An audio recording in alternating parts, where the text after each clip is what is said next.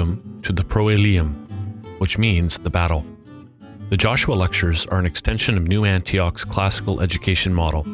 The intent of these lectures is to expose a larger audience to the understanding of the Lordship of Christ over all spheres of life. These lectures aim to address various topics within the disciplines of theology, philosophy, education, medicine, law, and ethics. Classical education engages these topics in a robust manner with an eye upon the cultural landscape and a mind transformed by the scriptures. For a reformation of today's vocations and institutions, Christians must be courageous and equipped to evoke real change for Christ. To be courageous without being equipped leads to defeat. To be equipped without possessing courage leads to disaster. New Antioch extends an invitation to you to come and experience these lectures in person. Each presenter approaches their topic with a substantial background of experience and or formal training in their particular discipline and endeavors to provide a careful and rigorous application of the Christian faith to life.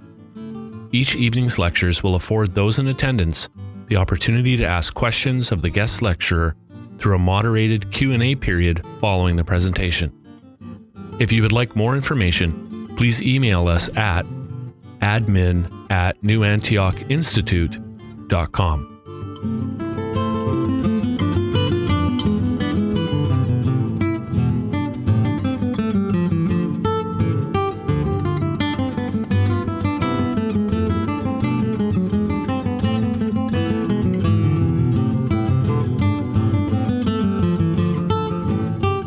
Well, thank you very much. I, uh, I'm recovering from a little bit of a cold. I was feeling like, like I was 100%, and then you start talking for 40, 40 minutes, and you realize you're not quite 100%.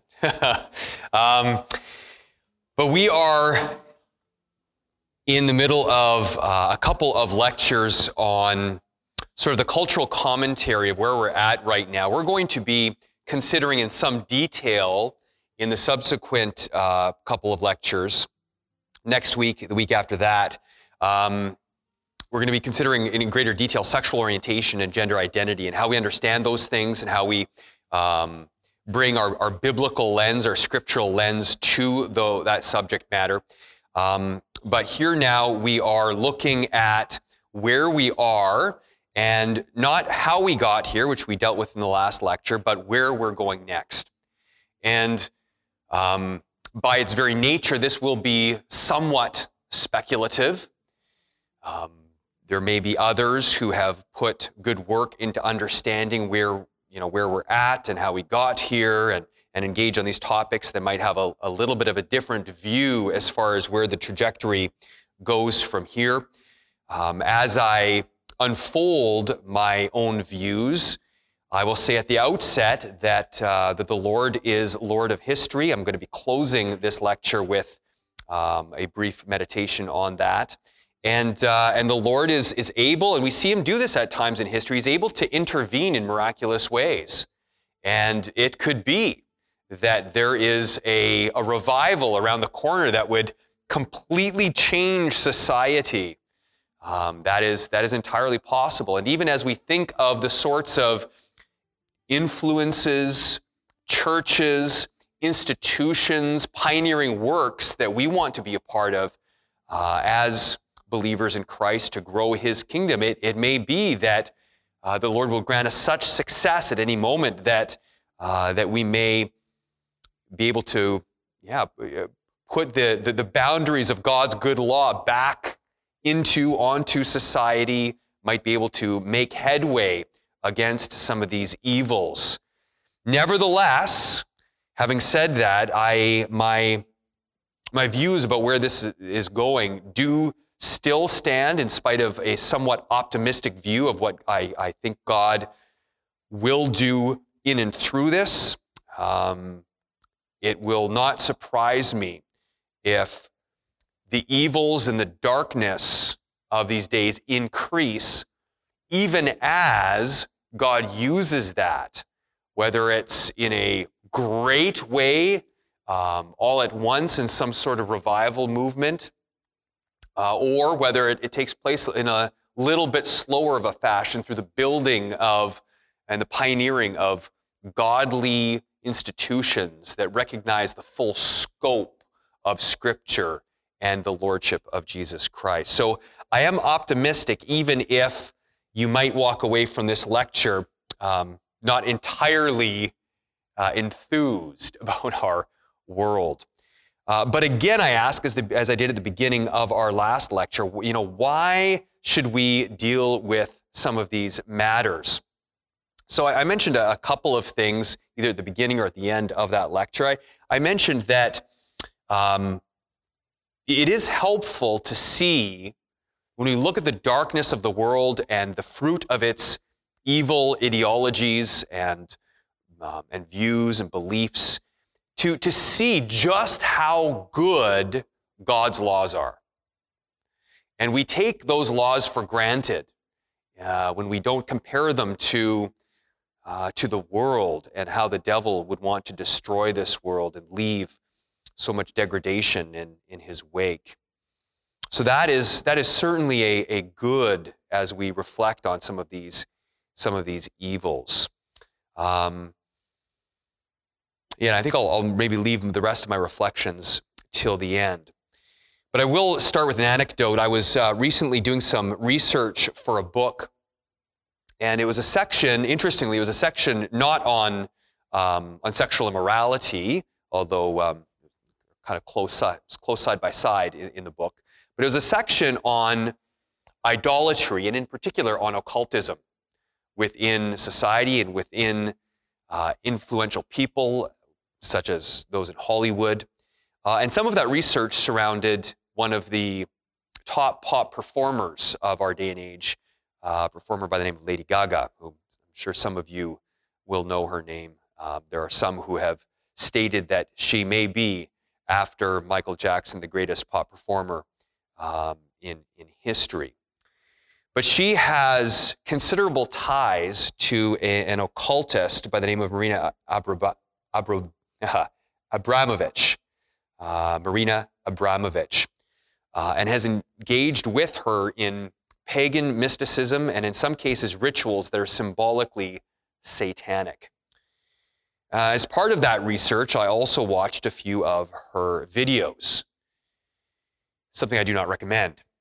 Um, I found them highly disturbing, and, that, and that's for somebody who, even though I am very careful very conservative about what I watch when it comes to entertainment. At the same time, because of the research that I do, I am exposed to, and again, carefully with in, in, control of my of my mind and my thoughts. And if I ever get into temptation, then I, I just go away. I, I won't engage in that any longer. But but I, I do look at things that are disturbing sometimes. But even having that some of that background, I found many of these music videos highly disturbing. In one case, for one of her earlier songs called Alejandro, it presents as a sadomasochistic, homosexual Nazi orgy.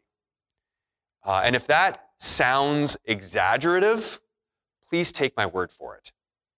You do not need to confirm this for yourself. It was, um, it was not only highly disturbing to to view pieces of it.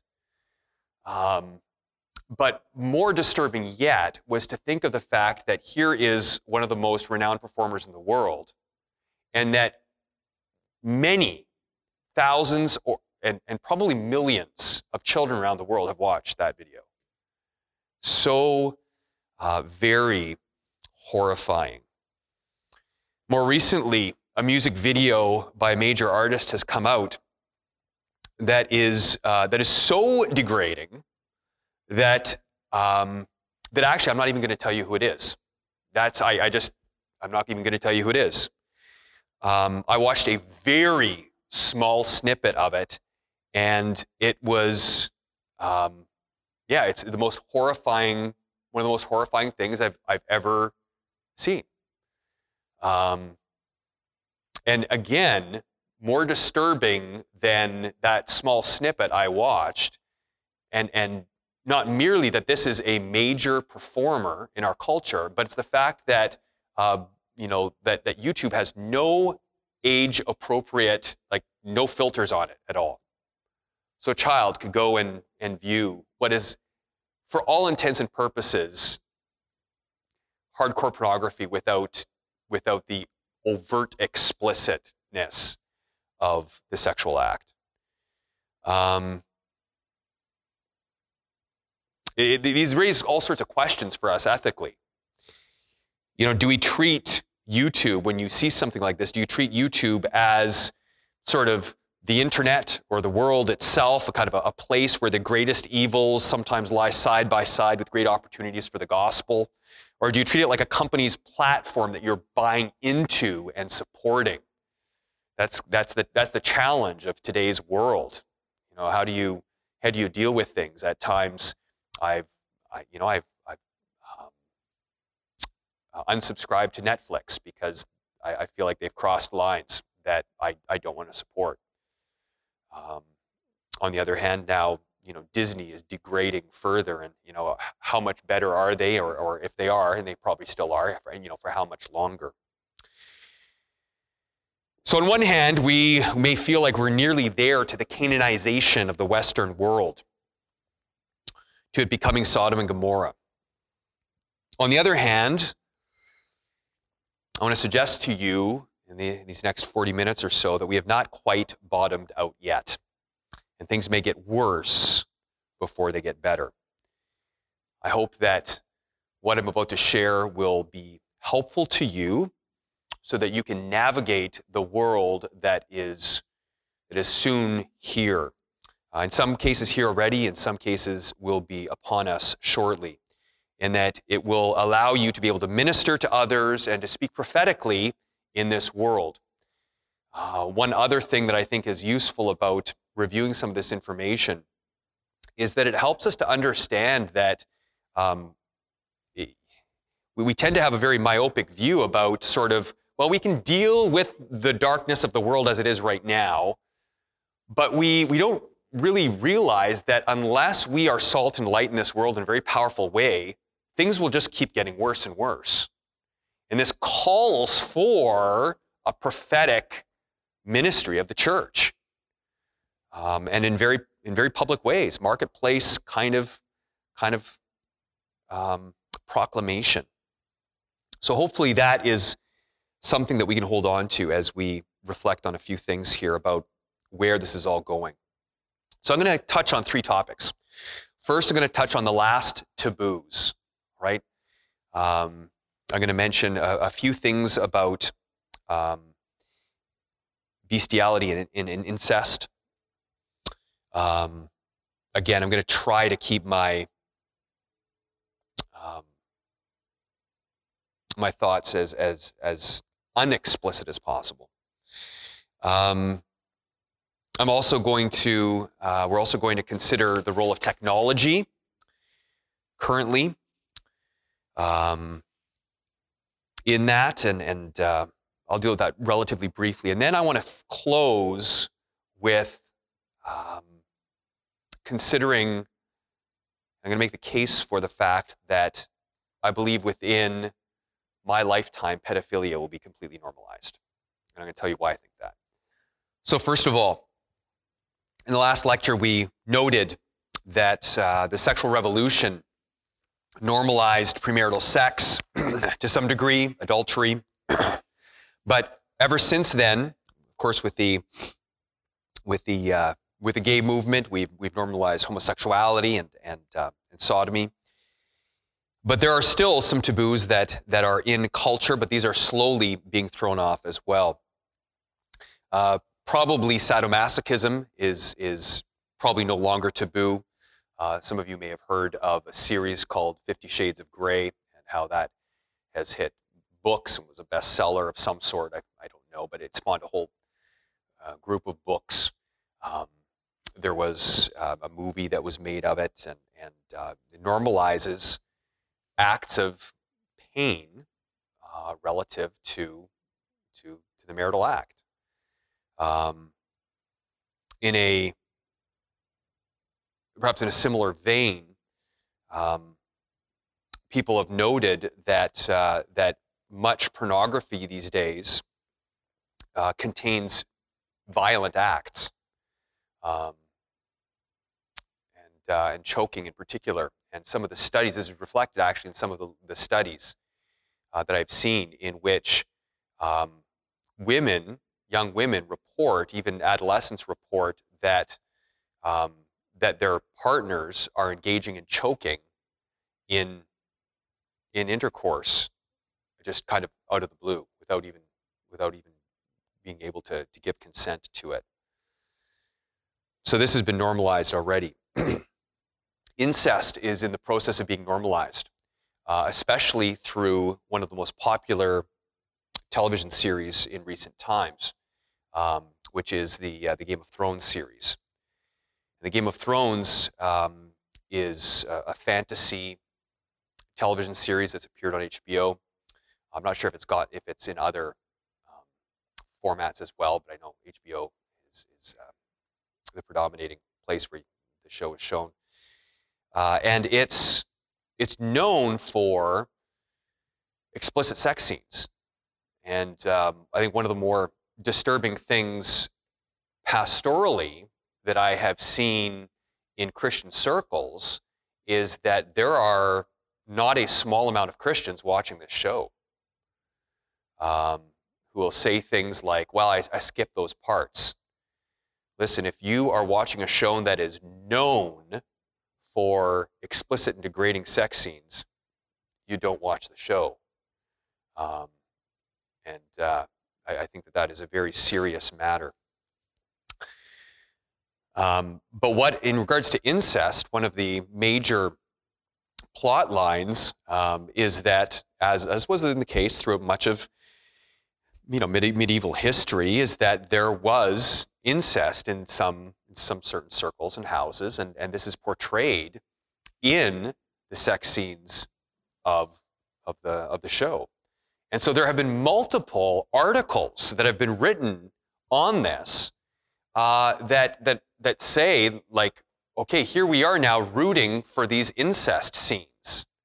And it's very clear that incest in this way is being normalized um, right now in society. What about bestiality? Well, recently I followed a, um, a thread, a thread of multiple threads, if you, if you know Twitter at all, um, about some people that are involved in very high up places within the US uh, government and the military. And um, one of them was an appointee uh, by Joe Biden um, of a man named Sam Brinton to the U.S. Department of Energy, who is known very public about his about his uh, about his fetish, um, known as a uh, puppy trainer, and he engages in homosexuality in which these men act like animals. That's, that's part of the sexual perversion in which they're involved. Uh, I won't comment further, but uh, Rod Dreher has written an article about this. Uh, I find Rod Dreher, Carl Trueman has as well. Rod Dreher tends to go into a little bit more detail than Carl Trueman goes into.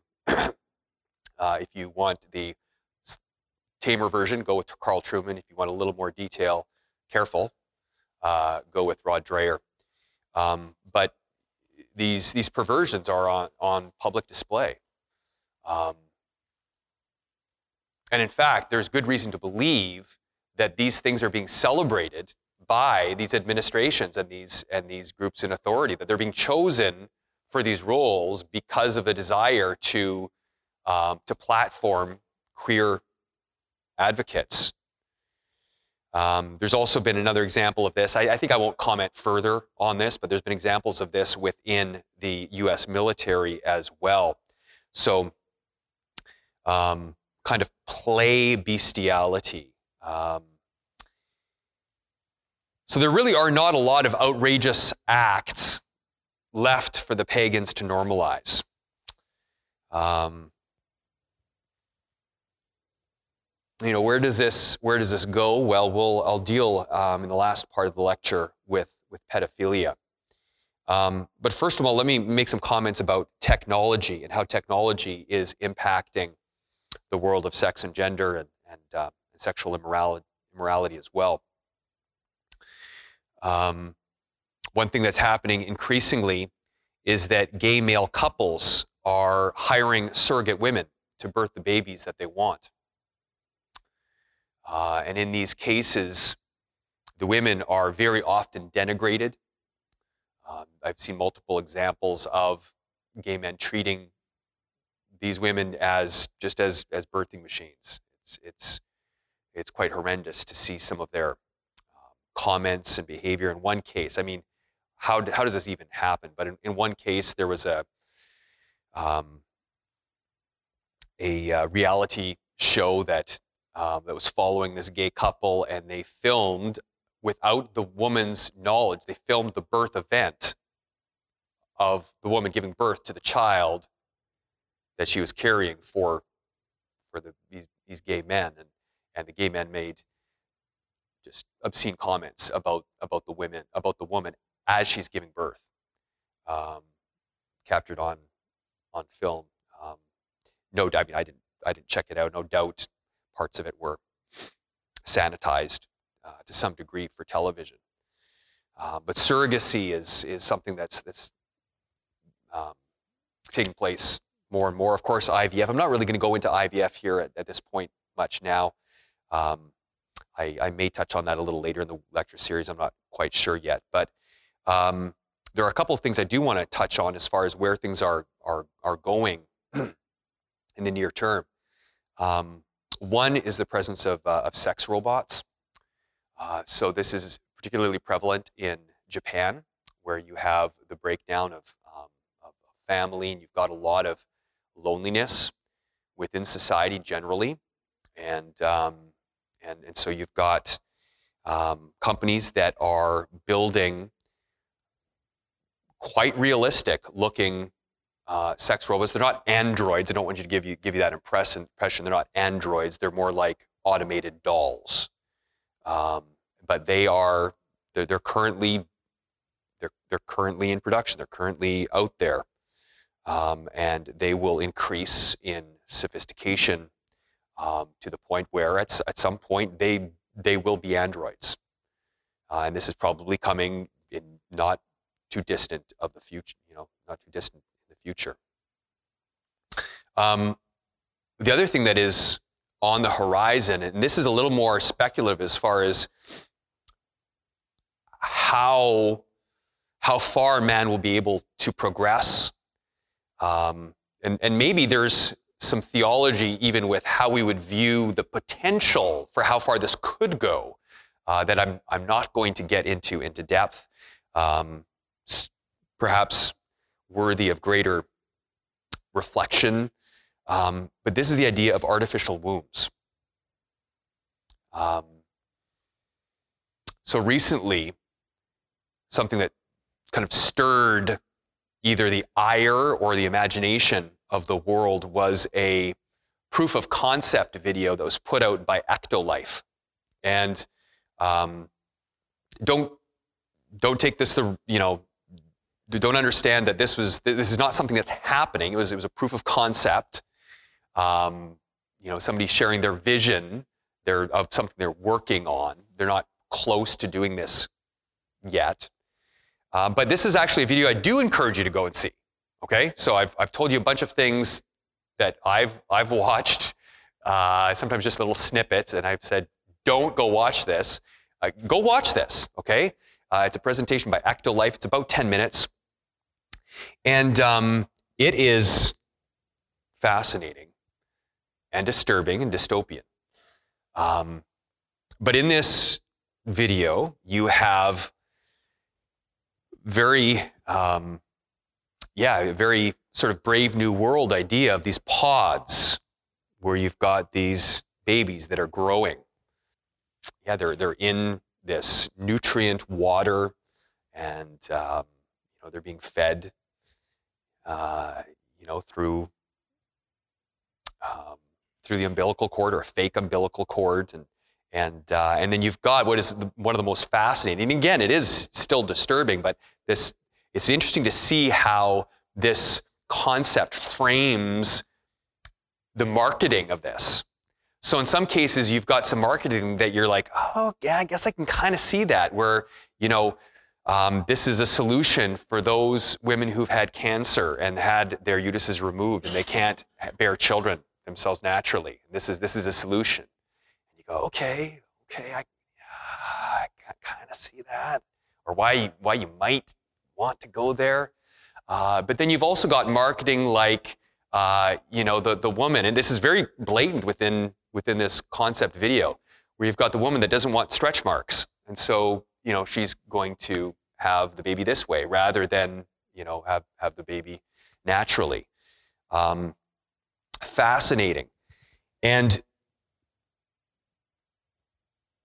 there are people, um, the, I think it was The Atlantic recently, I may be mistaken about this, but a major magazine recently, um, because this had, this had come out, they ran a, um, an article that, that had sort of asked for reader feedback and then was sharing that reader feedback with uh, in one of their articles. And I tell you, it was interesting. They uh, of the of the feedback that they shared, most of them were were positive, and you're you're kind of like, wow, you're you're really framing this a certain way. I doubt very much that all of the feedback they got was positive, but these, these were the ones they chose um, to to kind of highlight. And and uh, yeah, and among them were gays and lesbians that said, "Oh, this is this is the way of the future to sort of equalize everything." Uh, there were feminists who said, "Well, this is the last bastion. This is how we finally uh, reach equality with men." Um, and and you're just thinking, "Wow, you've you're now you're completely undermining this the the, the most wonderful part of uh, of being a woman. You know, this this wonderful gift that God has given uh, women." Maybe I'll, I'll, be careful about maybe the most wonderful part of being a woman. I don't want to give the um, impression that to be a real woman you must give birth. Um, nevertheless, it is a very unique and wonderful experience that God has given to women and women alone. That's the point. All right, God has not given this to men. It doesn't. It doesn't equalize. It actually removes this wonderful privilege uh, from women. That that is the point. Um, you know, again, it'd be fascinating to think about, you know, would is man capable of getting to the place where we can, as this video unfolds, where we can sort of choose what kind of baby we want, hair color, eye color, how intelligent we, we want them to be, how physically strong we want them to be, uh, you know, and, and do this all completely artificially you know, on one hand, I, you know, maybe I, you would think, well, you know, is God really going to make it so that our bodies and women's bodies can be artificially, um, I'll use the word reproduced, uh, in this way? And you, you might want to say no. But on the other hand, you know, when it comes to the Lord's response at the Tower of Babel, he, he says, listen, we're going to go down, right? Speaking communally within the, the triune uh, council, if you will. He, he says, if, if, you know, if we don't intervene, nothing will be impossible for them. And so, um, you know, maybe we, we, wouldn't, we shouldn't be too quick to say just full stop, well, no, man could never accomplish that.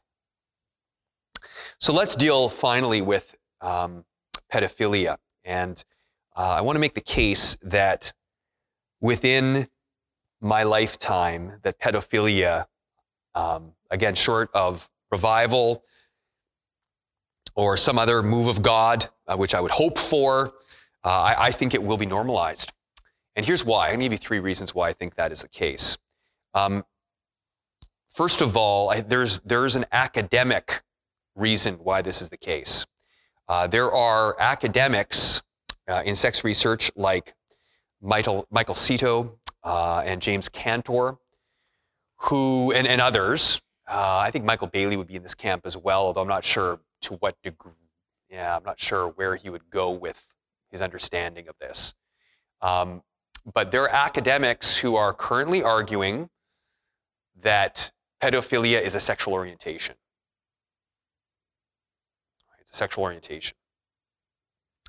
And uh, James Cantor, at least, is quite a very he's, he's very he's a homosexual man. Um, it, it's interesting because in some ways I, I, I kind of respect him in which sounds like a ridiculous thing and, and horrendous thing to say, um, but he he's operating from a completely pagan perspective but within his pagan perspective, he's actually quite courageous. And one of the ways that bears out is that he is very outspoken against the transgender um, transition of minors. Um, and so I respect him for that. Um, but he's, uh, he's somebody who's willing to consider things, what he thinks is logically, what he fails to realize is that he's got his own pagan presuppositions. Um, and uh, that wreaks havoc in his worldview. I've actually I've, I've had conversations with him over Twitter before, um, and I don't want to misrepresent him because um, I do have a personal connection with him. Uh, but he he believes that P actually ought to be added to LGBT. And the reason he believes this is because he believes that like being gay or lesbian, that it is something that is mostly innate, at least, and that is virtually impossible to change. Um, and you might say, well, okay, that's within academics. That's, that's never going to hit the, the populace. Here's why that's a little naive. That actually, there's a nugget of truth to Cantor's views. Again, the, the, the devil is in the details. The nugget of truth to Cantor's beliefs and his advocacies is that pedophilia is very difficult to change. Arguably, it's just as difficult to change as homosexuality.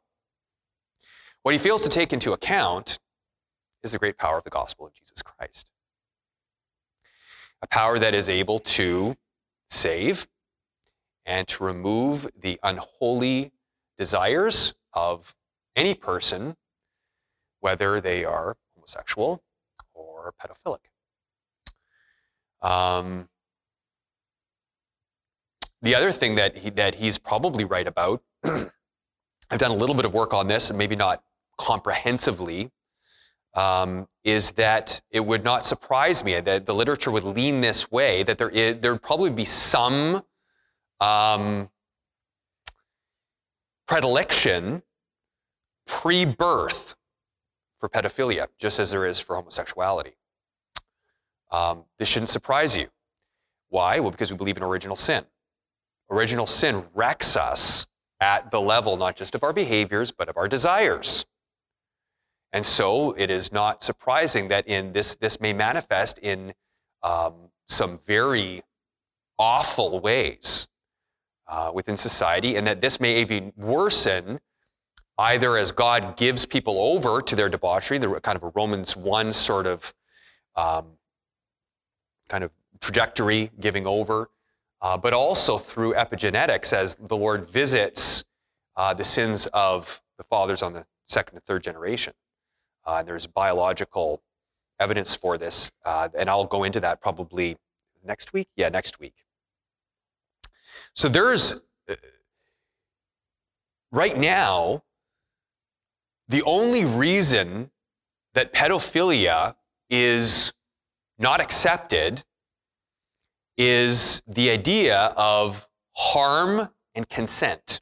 Okay, two things. You should write this down if you're taking notes. Harm and consent. Those are the only two reasons that pedophilia is not normalized right now. They believe it is harmful for children to engage in sexual acts with adults. And again, I, I mean, it's abuse. It's not just a, it's not like a consensual sexual act, right? That's not possible with a child. So harms and, and consent because they, they can't consent. But I believe these things are being undermined. So I talked about the, the academics. Um, I could comment a little further on that, but I'm going to move uh, to a second reason why I think pedophilia will be normalized, and that is child rights. So currently, there are world organizations, the United Nations, UNICEF, uh, the World Health Organization, that are increasingly using the language of sexual rights in regards to children.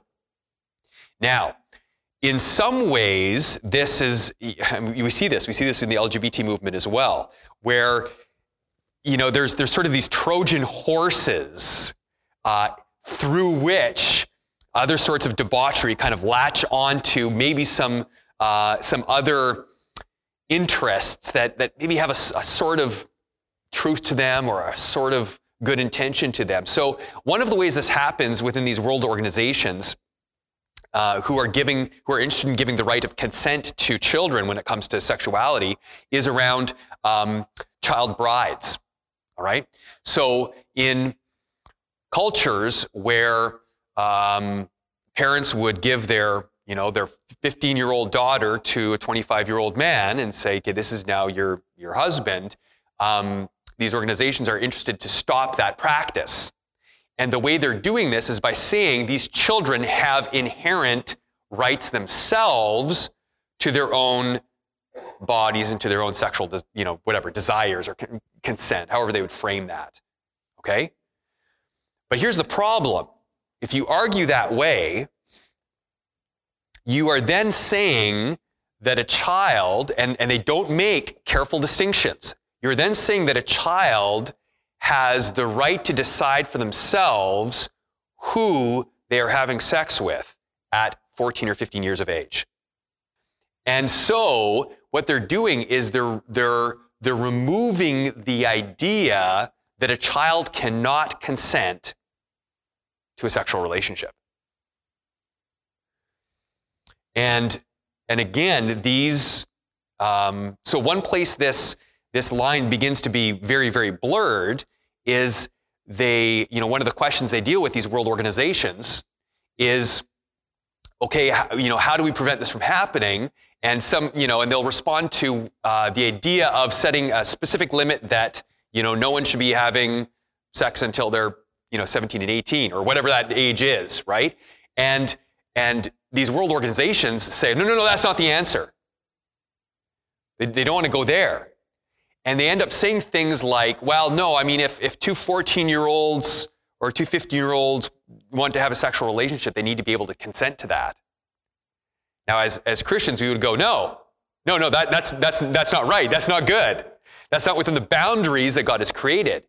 But again, with, with those pagan presuppositions in place, they are, they're, they're, they're providing a trajectory and a foundation that is shortly going to be um, permitting pedophilia. Now, this leads to the last reason why pedophilia will be normalized, I believe, within my lifetime, and it might be the largest reason, and that is the spread of sexual sin. And the fact that pedophilia is already taking place. It is taking place in great amounts. This is evident by the amount of child pornography that is available on the internet.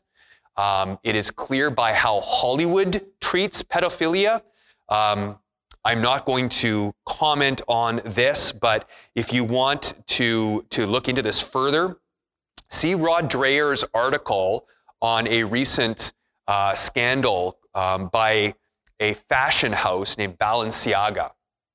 It's very clear to see that there are, and this is, this is not the only example, I know of probably at least three or four examples like this, where there are major either Hollywood stars or um, or companies that are overtly pushing for normalizing pedophilia. Um, and because this is already so widespread, uh, I believe that this in, inherent desire to see it normalized will take place uh, within our time. Well, let me close with a reflection. I mean, this is, this is sobering to say the least. We've talked about in the, in the previous lecture, we talked about uh, the history of how we got to where we are. Now we've spoken a little bit about where this may be going in the, um, I, I think potentially the very near future. But let me, let me uh, once again come back to this idea that our God is the Lord of history. Um, you know, in the bleak times that we remarked on in the last lecture, the Lord was still at work, even as some of these evil things were fostering, growing, um, you know, beginning to be sown within the culture. Consider that Marx wrote the Communist Manifesto in 1848. Hudson Taylor was saved in 1849. And in the 1850s, a wave of revival swept the Western world as Spurgeon began his ministry in London, Charles Moody began preaching in Chicago, and revival broke out in New York with a prayer meeting that Jerry, Jeremy Lanphier began. so Satan was at work, so was God. And God has his, his purposes in all of this. At around the same time that Sanger founded what would become Planned Parenthood, and Kinsey was doing grotesque sex research at his institute, Young Life, Youth for, for Christ, and InterVarsity Fellowship were being established, and Billy Graham began preaching to and converting tens of thousands in a great movement in the 1900s. There are evil things afoot right now, but there are also great beginnings that God may bring to great fruit, Lord willing, in revival. And so do not lose heart. And let me suggest that as the world gets darker, you know this phrase, most of you, the light tends to shine brighter. And the Lord may use the darkness and the evils around us to convict the conscience by His Holy Spirit of many. So, Lord Jesus, come. Let's pray. Thank you for joining us for this episode of the Joshua Lectures series on sex, gender, and the image of God. You can find more lectures by going to newantiochinstitute.com and click on the tab Joshua Lectures, or by finding us on iTunes or your favorite podcast platform by searching for Pro Eliam. If you'd like to know more about New Antioch Institute, you can email us at admin at newantiochinstitute.com. Thanks very much. Take care.